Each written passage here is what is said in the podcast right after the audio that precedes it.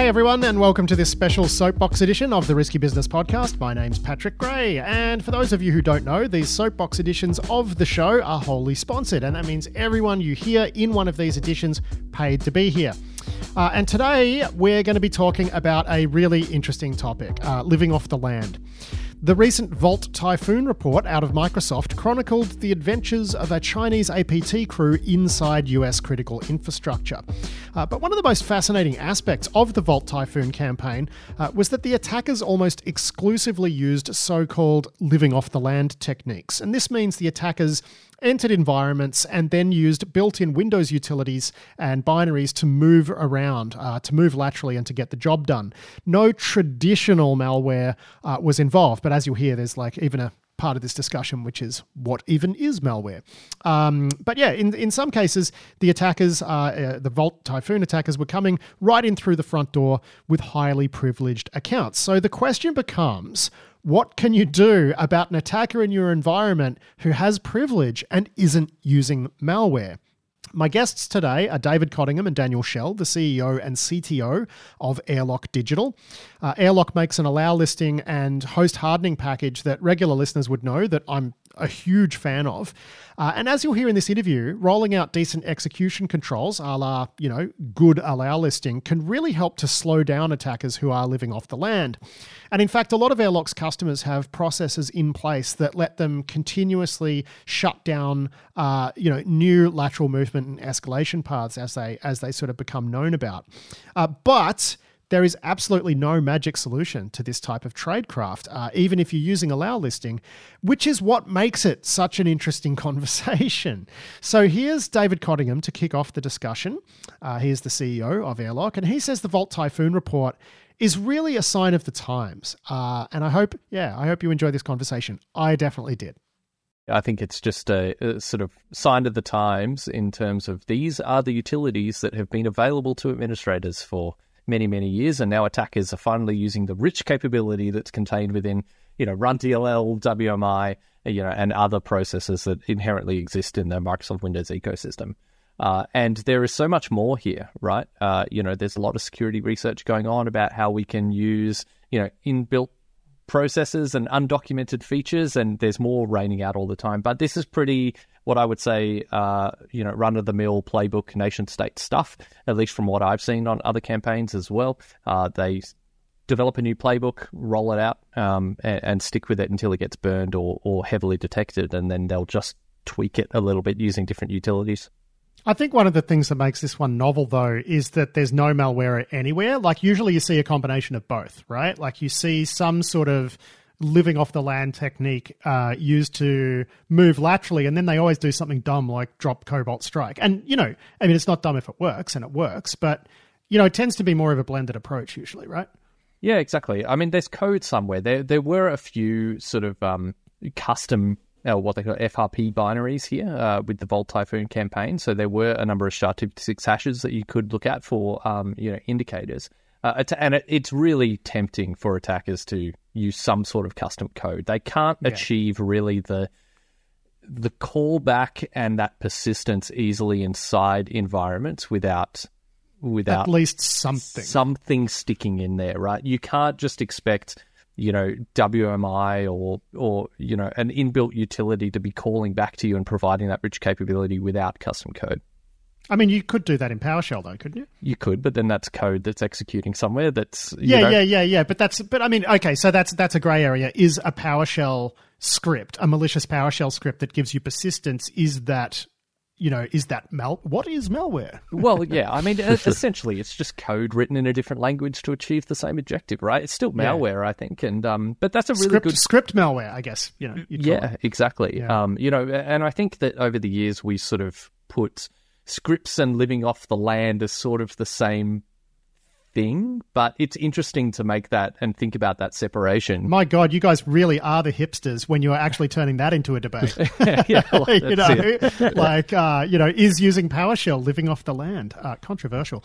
Daniel, uh, you know. You also would have been aware of, of this campaign and the report that came out. I mean, what were your thoughts? Did it strike you as novel? Yeah, it, it, it's the same as what you're talking about before. There being trade off. Like everything here that I'm looking at is you know, run DLL, WMIC, command, PowerShell, um, and that would normally be, I guess, you know, it suggests that when they're using these sort of tradecraft, then that's becoming table stakes for the target order, you know, for the targets in this yes. case and that's that, that's why I wanted to talk about it with you with you two is because it seems like okay you've been able to do this a long time. Pen testers at the sort of more elite end of the spectrum have been using these sort of techniques for years and years and years. But now we're seeing threat actors do it. So now it's rolling out to Chinese APT crews, and it's a matter of time before it's the ransomware and data extortion people, right? So so as you say, this is going to be table stakes. Like, well, is it, it probably is already, depending on who yeah. you are, but it's going to be for everyone soon. Yeah, for sure. So I, I think there what we really need to be working on is like, okay, well, you know, what can we take from these sort of these indicators? The good thing about this sort of stuff, like when you're at this, when you're looking at defense at this level, then you know there's only sort of limited amount of things that can be done because the actor is so restricted. So you know you can start looking at the okay, well, you know they're running PowerShell with command.exe and they got you know the exec bypass in there in the hidden window. Like you know, can we flag or can we prevent these PowerShell executions happening? You know, based on the context we know about them. And you know, it might be weird from us from a you know a block listing, you know, talking about block listing or really rule sets here from a allow listing company, but you know the the the thing there is is that there's there is sort of like a limit of things that you can do there. So it's not like you're blocking all the unknowns. Like it's not like we're adding hashes of known new bad things. There's a limited set of bad behaviors that they ca- when the attacker is this restricted. So it's about you know, understanding them and then providing rule sets or building rule sets. Um, you know, as new um, you know behaviors of this nature uh, or TTPs are discovered. That's interesting, isn't it? Because I mean, it, it, it is in some ways similar to that EPP and you know even AV thinking, right? Where there's a new attack, there's new tradecraft, and then you have to actually update the product to block it. I mean, I, I think the interesting thing though is, you know, you're actually blocking entire. When it comes to living off the land, you are actually blocking entire paths, lateral movement paths, and whatever with one configuration change, and it's enduring. And that's something that where it might be different from the old AV way of just like blocking a specific threat. Yeah, and it's not about blocking the, the, the specific things, right? That's, you can't yeah, just that's block what I mean. Pa- yeah, yeah, yeah, you just can't just block PowerShell. You can't just block, you know, WMIC because you know, and, and, and a, lot, a lot of time you know, in Twitter land, people just go, yeah, no worries. But the reality is, there's so much of that's running in the background all the time, mm. you know, SCCM and just Windows itself internally and scheduled tasks. So it's being able to differentiate what's, you know, legitimate executions. Um, and so it's really about, you know, understanding the context that these executions run in. Um, well, it's about times... being able to specify the context in which they should run, which is the whole yeah. purpose of allow listing, right? Yeah, and, and and that's pretty much it. So that's where, like, you know, even even this week we were doing some work where a customer was saying, "Hey, we want to block um, PowerShell when it's being run by the system account in certain ways." So um, but you know, and then maybe with, and also when there's certain um, command line parameters in the PowerShell string and such like that. So you know, it's definitely like you know, higher end users of our product are understanding or you know aware of this and then you know configuring rule sets around this. Um, so you know sometimes it's about knowing you know. well, I mean, what's the what's the what's the threat they're trying to deal with there? Is that when an when an attacker has actually authenticated to the box and he's just trying to run PowerShell? Um, well, at, at, that case, it would be a case where the attacker is actually running in the in, in the system process or the system context, I guess. Yeah. So the idea being that um, you know, they already have like I, guess for them it's more of a case of PowerShell should never run in this context. Yeah, okay. that's the way that they're looking at it. So so make sure we don't. But I guess that would be a case.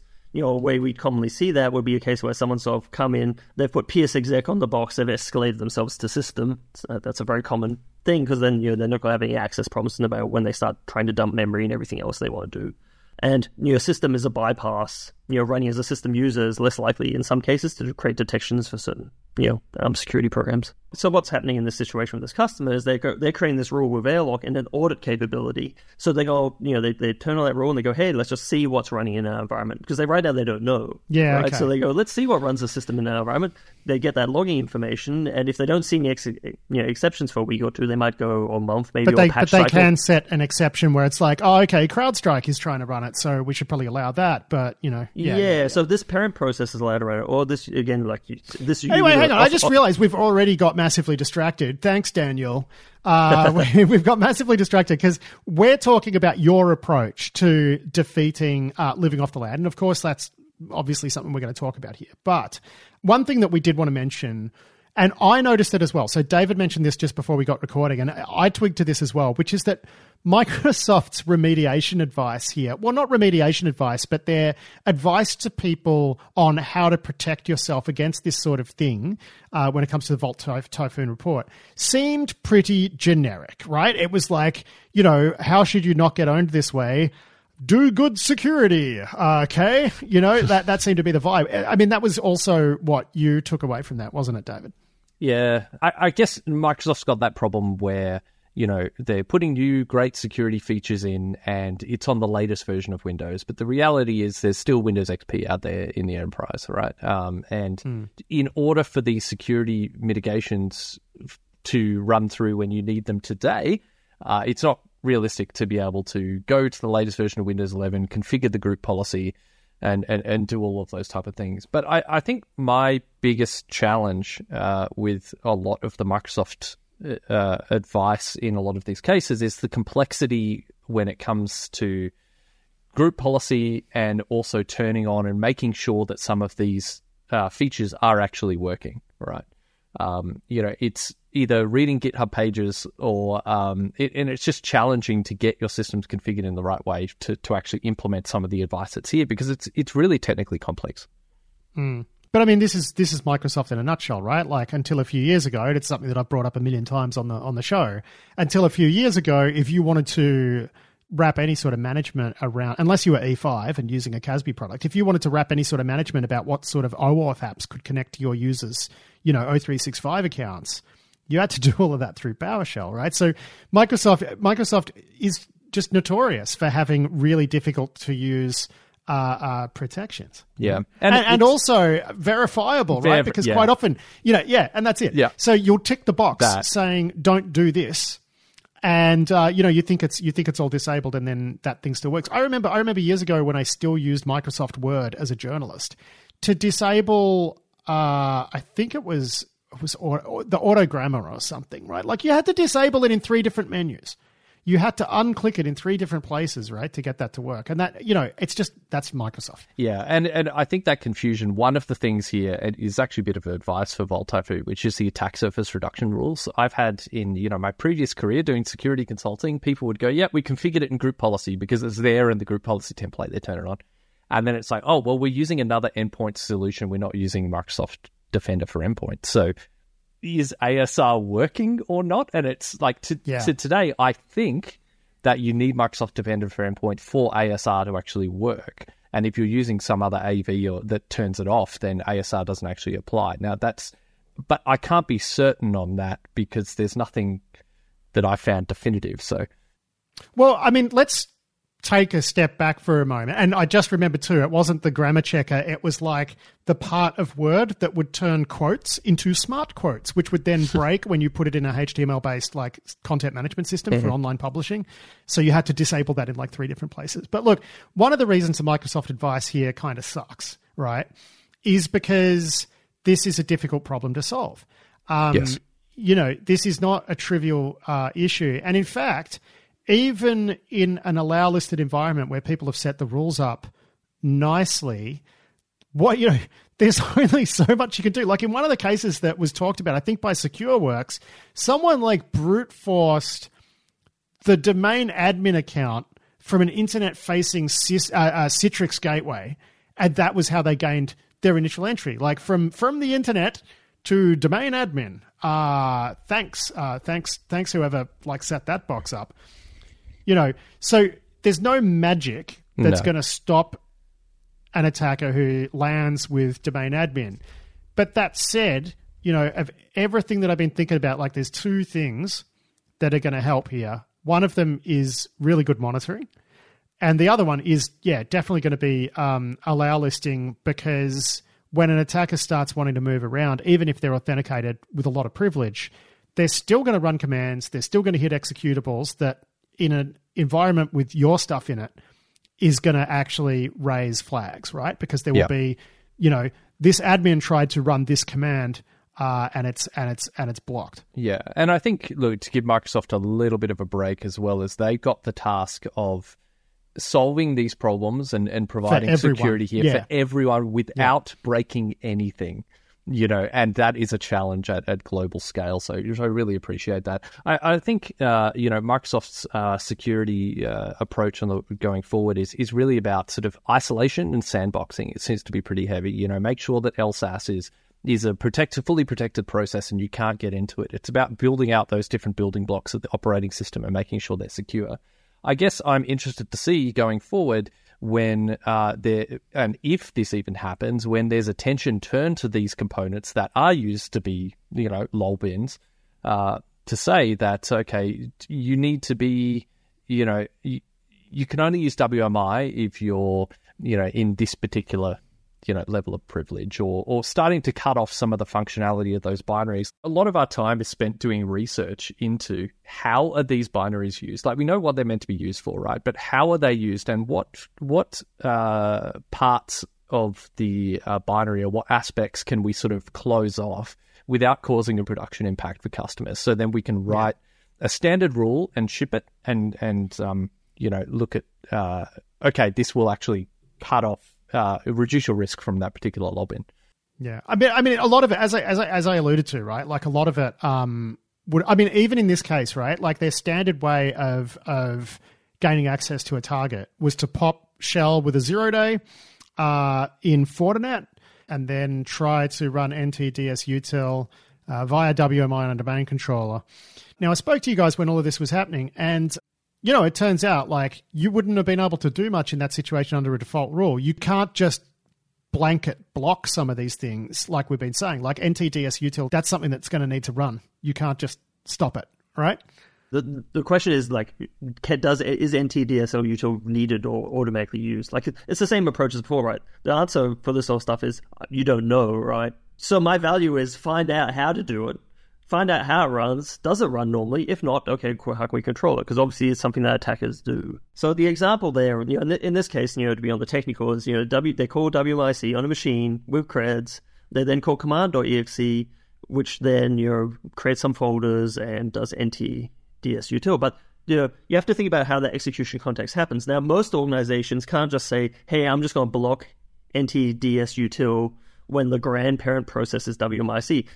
Probably, to, off the top of my head, that sounds like a pretty good rule to me. But if you weren't sure on that, like, you know, the benefit of having an allow listing approach um, when you're sort of thinking about more about the control aspect of it, is the idea of being able to say, okay, well, let's find out how we run this. How often does this run in my environment? How does it run? Understand that context, and then restrict it so it only runs within that context. So, you know, by having that visibility, you're then able to then sort of apply that to say, okay, well, you know, it turns out in our environment, um, you know, yes, I mean, this is this is just the, the, the process that you described for uh, this customer who wanted to look at how PowerShell was used in a system context, right? So, is that becoming just how customers do it? They just create a rule, roll it out in audit mode, and then wait and see what comes back to see whether or not it's something they can lock down and how tightly. Yeah, that, that, that's exactly it. For the, yeah. for the customers that are really on the ball, that's where they're looking at. It's not so like, you know, if you think back a few years ago, you'd be like, oh, what's the latest indicators? Oh, there's SHAs from this campaign. You know, I've, I've got this new threat report. I've got these yeah. new SHA 256 and yeah, MD5. Let's block them. Yeah. Um, you know, now people are like, okay, I need to look at the behavior and I need to make, them, you know, determine. I don't, I don't want people, I don't want different attackers or other tradecraft groups. We're going to use this the second it's published to, you know, make sure we block that as a type, right? Yeah. yeah. But the good thing is, if they will allow this thing, is there's limited methods or versions of this, right? Yeah. There's not an unlimited amount of hashes. There's only a, there's a limited amount of behaviors. So instead of blocking individual threats, you're blocking individual TTPs, really. like right. lateral yeah. moves, right? Which yeah, it makes a lot of sense. David, you wanted to chip in. Yeah, I was going to say one thing that we we're going to really focus on over the next 12 months eternally is is providing more of these rule sets and figuring out what's the practical approach in amongst all of this, you know. Um, and of course, a lot of attack reports like Volt Typhoon really inform that, you know, and because they're always little subtle variations on, on you know, a wider playbook, but it all comes down to a lot of these new attacks. You know, WMI, PowerShell, CLI in some regard, yeah, yeah, yeah. and then moving from there to other weird and wonderful binaries. Did you actually give customers mitigation advice on this? Did you say you want to spin up this rule and you know actually audit it and, and, and see, or did or are they just like grown ups who can handle this themselves? No, so we we hadn't had uh, didn't do any reach out on on this one specifically. Uh, there were some recently about um, you know a lot of stolen drivers. Um, I believe it was from the MSI um, hack. Yeah, uh, yeah, yeah. where- we covered that. yeah, there were there were customers that reached out being like, "Hey, how do I block this?" And then also some of the um, uh, you know resulting activity that we've seen, uh, you know, from that particular campaign. And then we uh, we pushed out some advice on that one. yeah. Yeah. What was the advice? Don't use those drivers. I have to- yeah, first of all, it was it was allow listing will block this by default because they need to. Uh, there was an executable involved in that one, and also So a it was a heads up that some of your drivers might stop working, basically. Yeah, correct. So it was block Yeah. block the exe by default, and then it was also banned the certificate thumbprint of the particular stolen driver that was used to sign the driver. So then, even if that certificate was used to sign any other bit of code, then it wouldn't actually run, and you're proactively preventing it. Yeah, yeah. And and just and just close, closing the circle before as well. Like the other thing in this Volt Typhoon campaign was you know the traditional LSASS mini dump um, to you know drop creds. Um, you know, and Microsoft's um, you know advice on that is you you turn on protected process light, and you know easier said than done. Or you know yes, it's default on brand new Windows Enterprise 11 machines, but what about your Windows servers or you know 2012 domain controllers and stuff that are floating around? Um, and you know what attackers are then doing is if if, if there is but even if the sorry, if the attackers even get to that protected parent process, then what they're going to do is like you know, according to you know to current Twitter tradecraft, and we have seen it once or twice, is then they will go towards the bring your own vulnerable driver so you can unprotect the process and then dump it. Yeah. Um, but that and that's where the traditional allow listing comes in. Well, that's right. I was going to say, like, doing that where you are is hard. Well, it's Yeah. basically impossible. So, yeah. Yeah, so so it's like this circle, right, where you where you restrict them down to really limited tradecraft. That for and then you know other other operating hardening or similar, but then makes them go back to binaries, and then binaries are easy for us. Yeah, I mean, right. when all this kicked up, Adam and I were talking about this and how Airlock might treat various bits of it. It was his feeling, and he was right, that the NTDS util stuff like would not be blocked out of the box by Airlock because it would cause too much drama. And you know, but I, I made the point. Okay, say you dump the entire Active Directory in an environment where Airlock is, then what? You know, like how are you going to then move around without actually hitting a blocked execution and raising an alert? I I mean I've I've sort of seen a bit of this before, uh, which Yeah. is like the attacker just has to assume a standard user and do the things that you have to allow standard users to do. They will start RDPing around the place. Um, Hmm. You know, and they will start uh, just copying and pasting things through RDP. Uh, you know, and, and that's not a that's not a fast way to exfil like ninety gig though. no, it? it's not. But it forces them to tiptoe, right? And also Yeah. the the reason uh, when they start using those techniques, then uh, people generally figure it out because they're like, "Hang on, I didn't log on at this time, which is my last log on." Like it starts to leave a lot of other footprints that a, a per, it, since it's attributable to a person that people under, start to understand that behavior. And generally in organizations they have an admin team where all the admins will know everyone and they'll be able to start to pick up on those things. Yeah, and I'd imagine too that like is that RDP just into what? Servers, that are normally RDP'd into, or? Yeah and also things like exchange servers and you know and, and then it really comes down to you know uh, how are Having you your- designing your network yeah. to stop that sort of continued lateral Well, movement not even to stop it. I mean, you know, because we often talk about how you know airlocks are preventative control, and it's feel felt like people gave up on them for a long time. But it really does feel like we're actually finding a more of a balance these days between uh, prevention and detection, right? And and I think people who are really rabid detection is everything types are realizing that decent preventative controls actually just give you mean that the signal to noise that you're detecting on is just so much better.